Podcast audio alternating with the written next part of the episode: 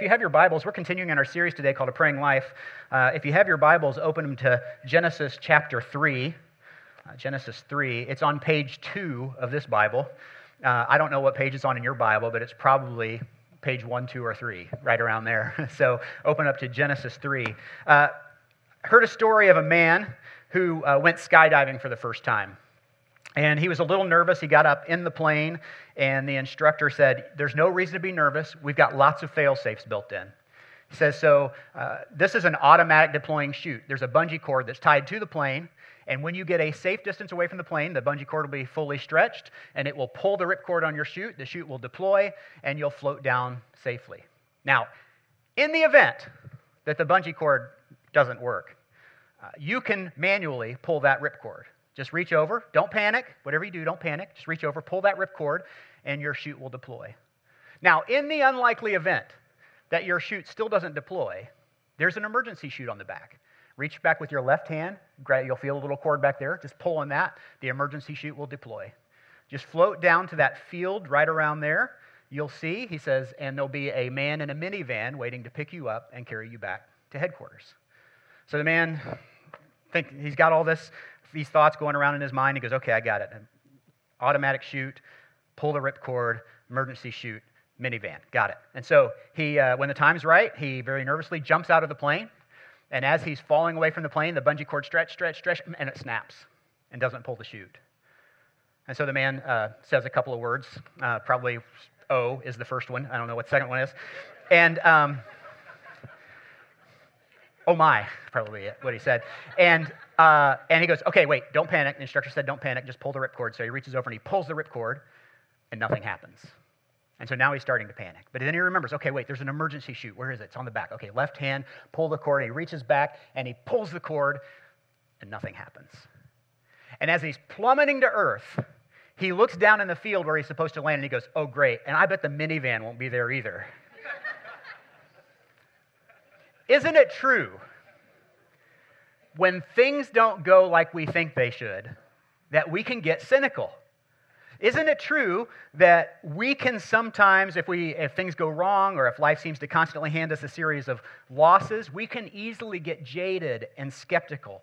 And I think that works in our faith too, doesn't it? If, if we constantly pray for something and it's not answered, or if we feel like we're being obedient but God still doesn't send us that parachute that we need, can't we easily become cynical? I know I can. That's what we want to talk about today as we continue in our, story, our series called A Praying Life. We started this series last week. It's based on this book called A Praying Life by Paul Miller. And uh, each week we're looking at one section of this book. We're, we're preaching about uh, the scripture that's there uh, here on Sunday. And then about 300 people from Genesis are going through this with their connection groups. Uh, we've got a couple of connection groups that I just want to make you aware of if you're new and you haven't joined one. There's one in the second service that meets in the living room right across uh, the hall from here. So if you want to join one, you can show up there, and John and Kathy, I'm sure, or probably Kathy today because John's in the tech booth, but Kathy would be happy to, to greet you and have you be a part of that study group. And then there's one that meets on Sunday nights. You can find out more about our groups on the Genesis Church app or at genesischurch.me. Uh, but even if you're not in a group, you can be reading along. There's a, a reading plan at the uh, Info Hub, and this book is about 10 bucks on Amazon right now, so you can pick one of those up. So last week we said that prayer is more about just more than a, a just saying the right things or even talking and listening. We said that prayer is relating to God the way that God wants us to relate to him. And we said that the first thing we learned from Jesus about how God wants us to relate to him is that we should relate to God like a child relates to his or her father. You may remember we looked at the very beginning of the Lord's Prayer where Jesus says, When you pray, you should pray, Father. And that's where we stopped, right? We just stopped right there because we said Jesus wants us to relate to God like a child relates to his father. And so this week we want to talk about what happens when we lose trust in our Father. And specifically, how if we're not careful, we can easily become cynical in our prayer life. In fact, Miller says it this way in his book the opposite of a childlike spirit is cynicism. And so, if we think about what it means to pray like a child, the opposite of that is to be cynical. Now, in case you don't know the word cynicism, you probably understand the concept. Uh, cynicism is an attitude characterized by a general distrust of one's motives. And so, when we become cynical about prayer, it's usually because we don't believe, we don't understand, or we don't trust God's motives in our lives.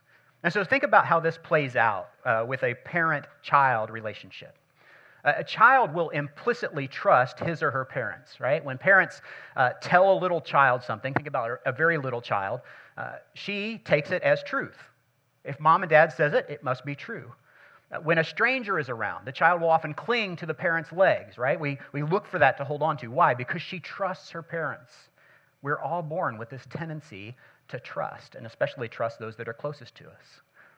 But over time, our trust will be betrayed. Not necessarily by our parents, but by someone. Someone will betray our trust. And, and some of you have been betrayed more than others.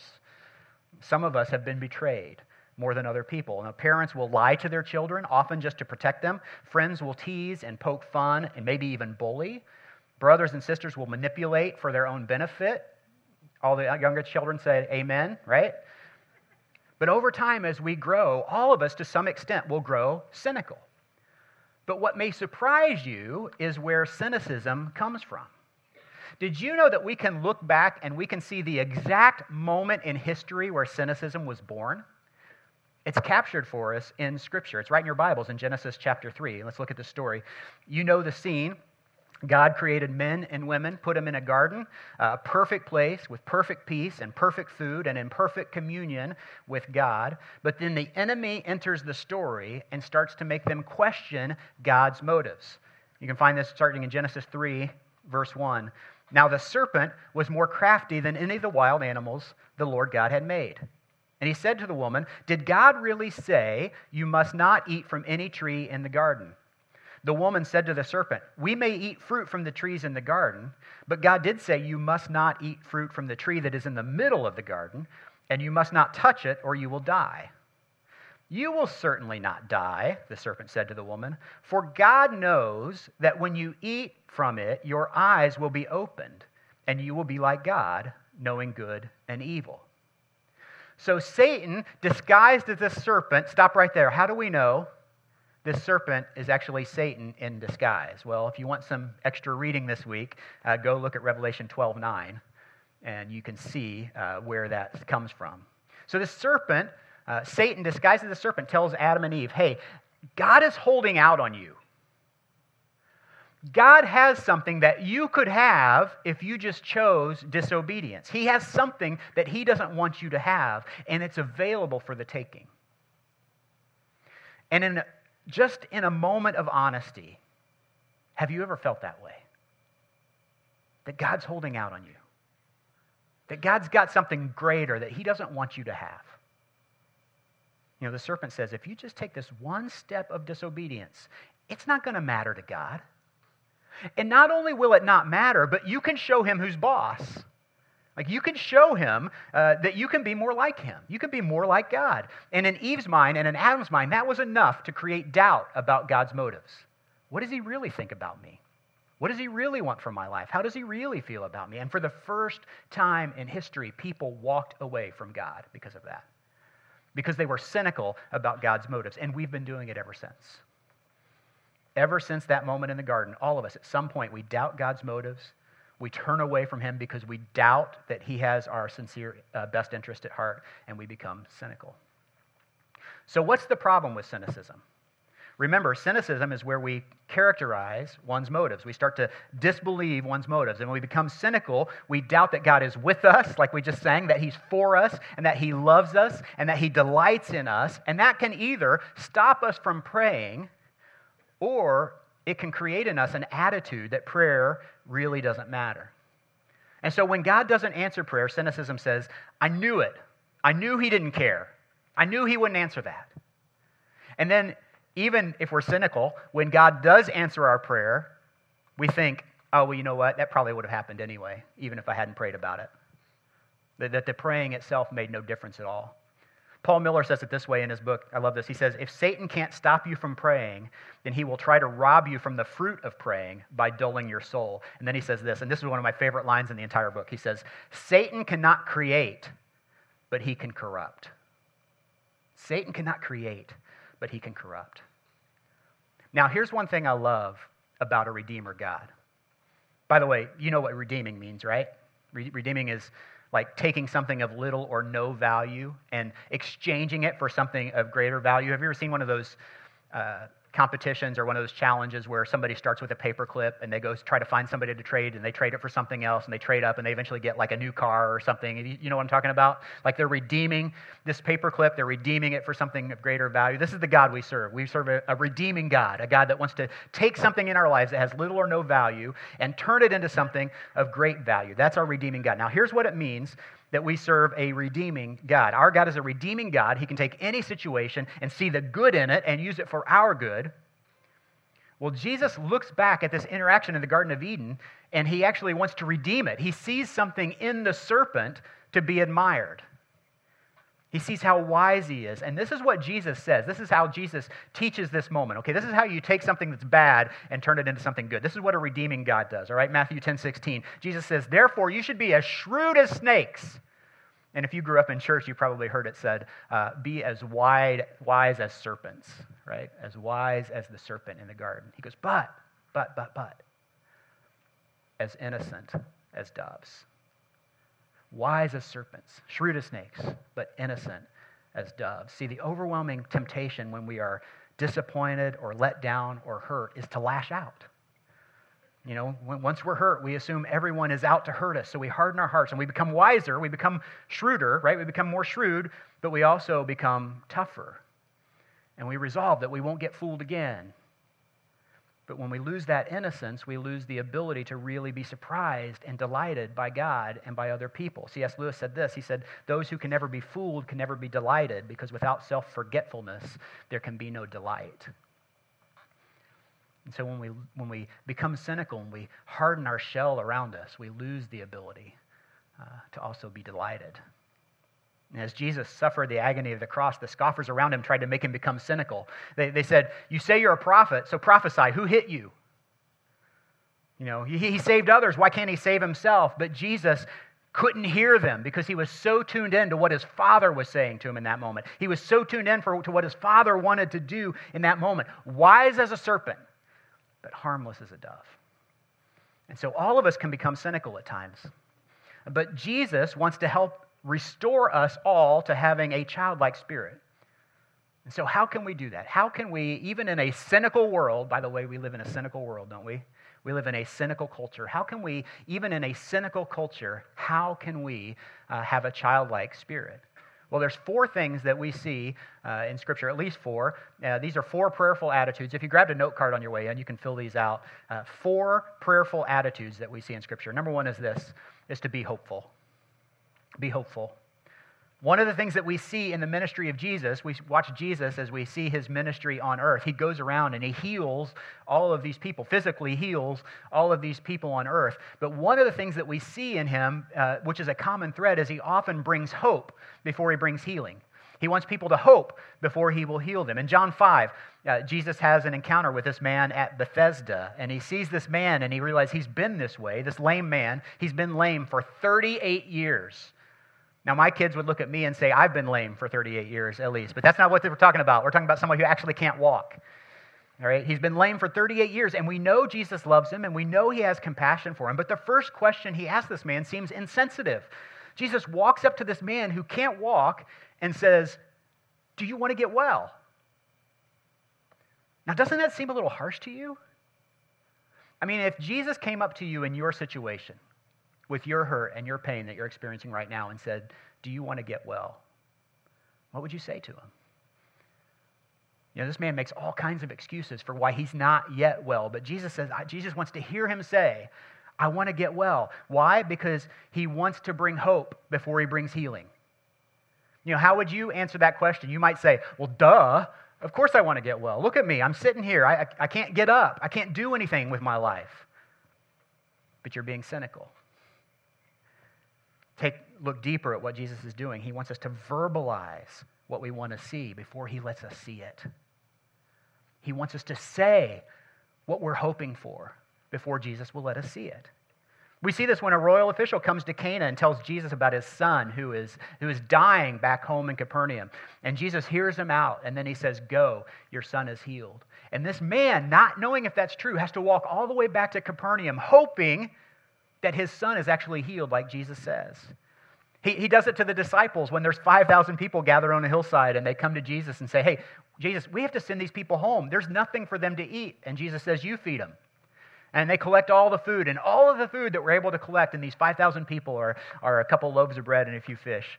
And, and Jesus says, All right, now sit them down in groups of 50 and 100. Make them sit down, and I'm going to bless this food. And now you start handing it out. And you know the disciples are like, Start handing, this isn't going to take very long. It's like two loaves of bread and five fish, and, and they start handing it out. But they're doing it. They're being obedient. And in the moment, they're hoping, oh, I hope this, I hope this lasts. I hope this works. I hope this works. And then all of a sudden, you know what happens is they have 12 baskets of food left over when everybody's done eating. And Jesus is just sitting there going, I told you, you got to be hopeful. You got to be hopeful. You got to have hope. And then, as Jesus' friend Lazarus lies in his tomb, and Jesus asks them to roll the stone away, Lazarus' sister Martha says, uh, It's going to smell in there. He's been in there for four days dead. Look what Jesus tells her in John 11 40. Jesus said, Did I not tell you that if you believe, you will see the glory of God? Did I not tell you if you just hope, you will see the glory of God? Jesus said, You've got to have hope. You've got to have hope. If you want to see the glory of God, you've got to have hope. If you want to see healing, you've got to have hope. Some of us have become so cynical, we've become so afraid to hope that we will never get to see the glory of God this side of heaven because we've got no hope for seeing it. Paul Miller says it this way He says, Many of us believe in the Christian hope of ultimate redemption, but we breathe the cynical spirit of our age and we miss the heart of God. I don't want to miss the heart of God. So, our first prayerful attitude is to be hopeful. The second one is to be thankful. To be thankful. Thankfulness is a great antidote for cynicism. Uh, let me say it this way it's hard to be truly thankful for someone or something and be cynical about it at the same time. Like one place we can really see this uh, clearly in the New Testament is the uh, writings of the Apostle Paul, and it's in almost every one of his letters. And what I thought I would do first is just like take you through about 20 verses in Paul's letters where he says, "I'm thankful for you. I thank my God for you. Every time I think of you, I give thanks. I always give thanks. Give thanks in every moment." And I thought about that, and I thought, no, wait. There's one situation that just really brings this to light, and it's in Acts 16 we see Paul traveling with his ministry partner Silas, a man named Silas, and Paul and Silas run into a woman there, a woman named Lydia. Lydia is uh, from Thyatira. Uh, she's a merchant. She deals in purple cloth, pretty specific. Uh, that's a pretty uh, narrow market uh, range, by the way, purple cloth. Um, but Paul shares the gospel with her, and she accepts Christ as Lord. By the way, this is the first documented Christian that we have in Europe. The first conversion that we have on the continent of Europe, if you can imagine that. All right, and so it's this woman named Lydia. And by the way, we then read in Revelation later that there's a church in Thyatira, and we don't know of any disciples that ever traveled there. Lydia is the only person we know in Scripture that came from there. And so it's quite possible that this woman, Lydia, who was led to Christ by Paul and Silas, went and started this church in Thyatira. Because the gospel doesn't follow any of the rules that people say it needs to follow, right? And so Lydia, they run into Lydia, they have this great moment, and then they're going around preaching, and there's this person, this woman that's heckling them. She, she's yelling uh, everywhere they go and preach. This woman is yelling at them. And uh, this happens for like two or three days. And finally, Paul and Silas get, get sick of it, and they realize that she's demon possessed. And they go and they perform an exorcism. They drive the demon out of her right here in, in Philippi. They're, they're traveling in Philippi and they drive the demon out of her. And then all of a sudden they get in big trouble because what they didn't realize is this woman was a fortune teller. She was owned by some powerful men, and these men were using her to earn an income. And now, with the demon gone, she can't tell fortunes, and now they can't earn an income anymore. And so Paul and Silas are grabbed by these men and dragged before the authorities. And uh, it says this in uh, Acts 16 it says that they were stripped down, beaten with rods, severely flogged, and thrown into prison. This is their uh, first experience in Philippi. This is Paul's first experience in Philippi. Stripped naked, beaten, flogged, imprisoned. Stripped naked, beaten, flogged, imprisoned. That's his introduction to Philippi. Now put yourself in Paul's shoes. Are there places you won't go anymore because something bad happened there? Are there, for example, restaurants where you had a bad experience and you every time you think of that place you throw up in your mouth a little bit because you think about that right Like you're never going back there. My wife and I, we have a, re- 24 years ago, we went to this restaurant that served us cold pie, and we have never been back. You don't even want to think about that place. And if I were Paul, that would be Philippi for me, right? I would wash my hands of that place. I would never want to be back there again. But, but look what he says in Philippians 1. He says, I thank my God every time I remember you. Think about this. If it were me, and maybe if it were you, every time I remember you, I think of the beatings I endured. Every time I remember you, I think of being stripped naked in front of that crowd. Every time, I remember you, I think of the humiliation I suffered the first time we met.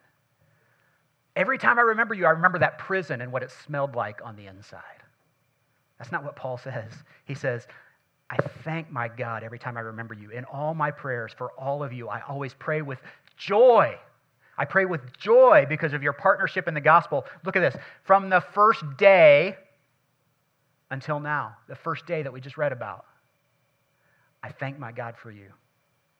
Now you think, how? How can, how can he be thankful? How can he look back on that time and be thankful for the people in Philippi when all that happened to him? How can he just forget what happened there? How, how do you put that behind you and not be cynical about it? Watch this in Philippians 1 6. He says, I'm confident of this, that he who began a good work in you will carry it on to completion until the day of Christ Jesus.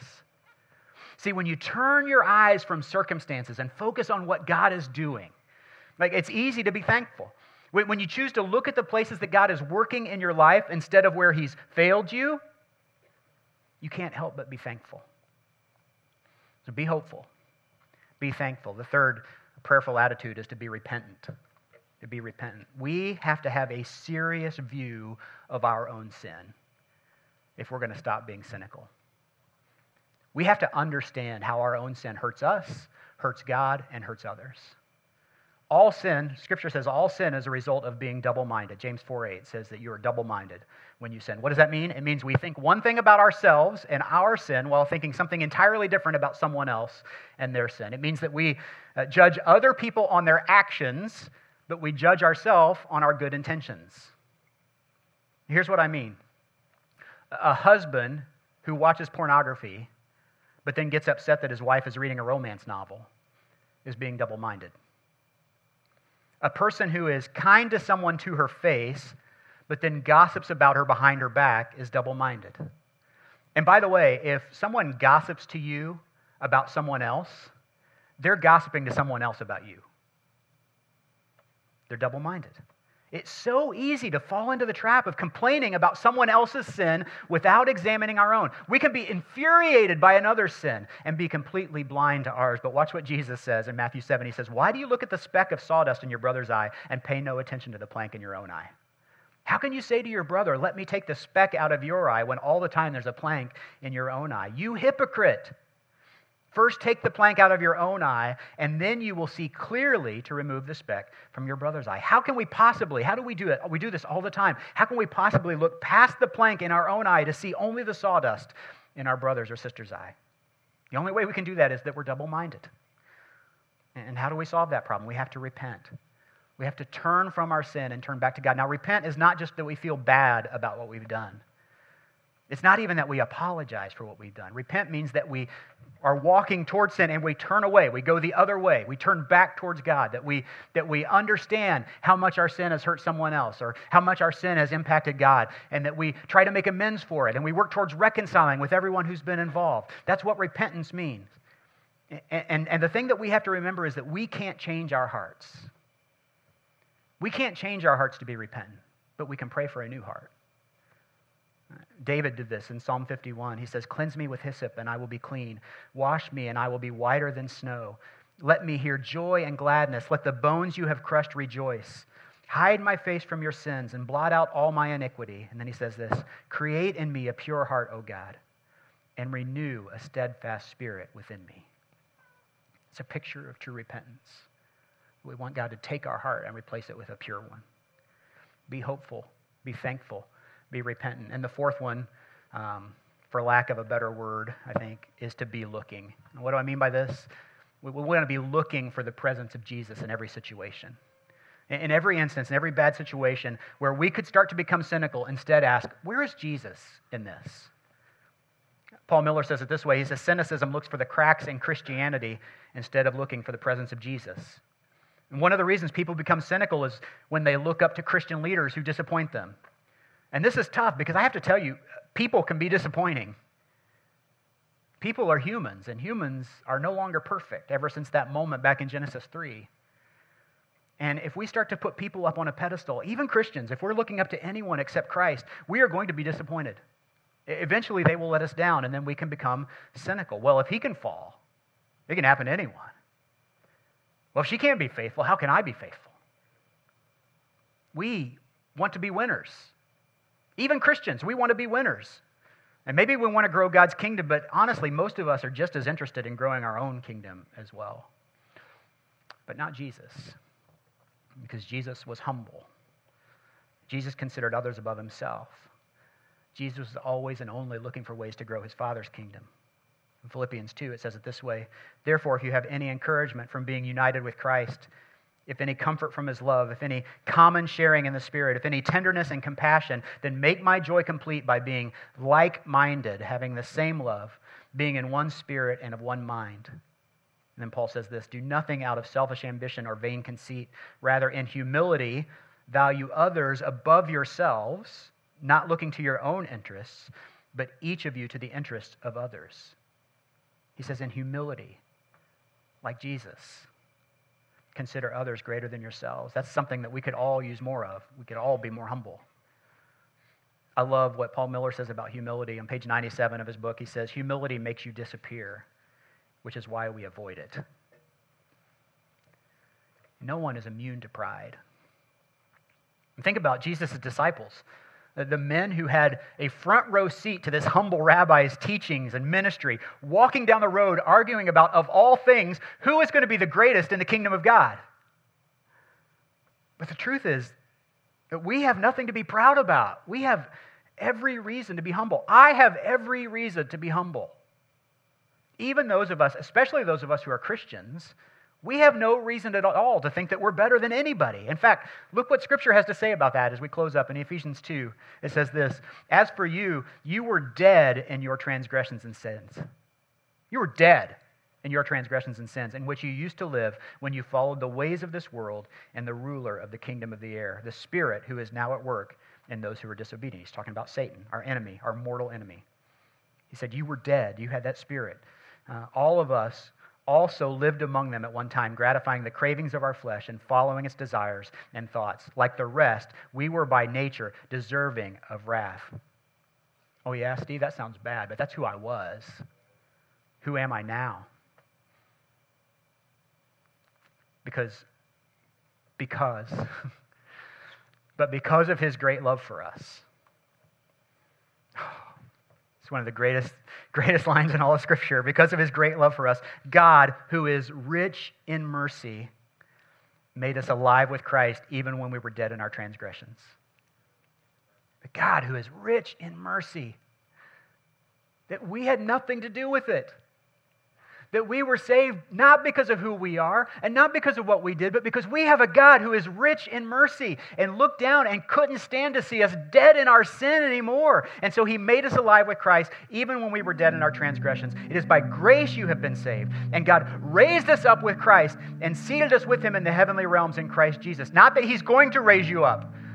You see that? This is Past tense, God raised you up with Christ and seated you in the heavenly realms in Christ Jesus in order that in the coming age he may show the incomparable riches of his grace expressed in kindness to us in Christ Jesus. For it is by grace that you have been saved through faith, and this is not from yourselves. It is the gift of God, not by works, so that no one can boast. We have no reason to boast because if you are a Christian, you realize at some point in your life that you can't save yourself. You couldn't save yourself. You were dead. But God, who is rich in mercy, raised you up. And if you're not a Christian, you can't save yourself. You are dead in your sin. And if you die while you're dead in your sin, you will be dead, dead. But God is rich in mercy, and He can raise you up. And He desires to raise you up and seat you in the heavenly realms next to Christ.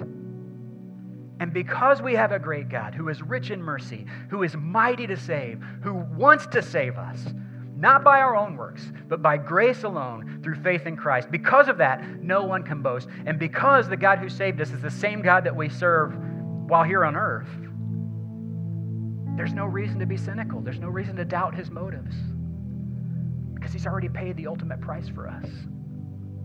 And we can trust him. We can trust that he knows what's best. We can trust what he says. We can have faith, the faith of a little child when we pray and ask and seek. Let's do that right now. Would you pray with me? Heavenly Father, I am so thankful that you are a God who is rich in mercy. God, I stand here on this stage, a product of your grace.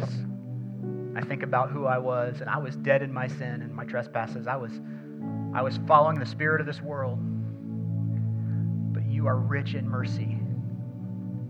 And you raised me up. God, I'm seated at the right hand of Christ. I just can't, I can't even fathom that. Why would you do that? Why would you choose me? Lord, those of us in this room who've made that decision, why do you choose us? We don't understand, Lord. It's not from anything that we've done, but because you are so great, because you are rich in mercy. God, because of that, I just pray that you would help us to be more like a child, that we could throw off the cynicism that so often comes with this world and this culture, and that we could be hopeful and be thankful and be repentant and be looking for Jesus in every situation. Lord, give us faith to do that. Jesus' name.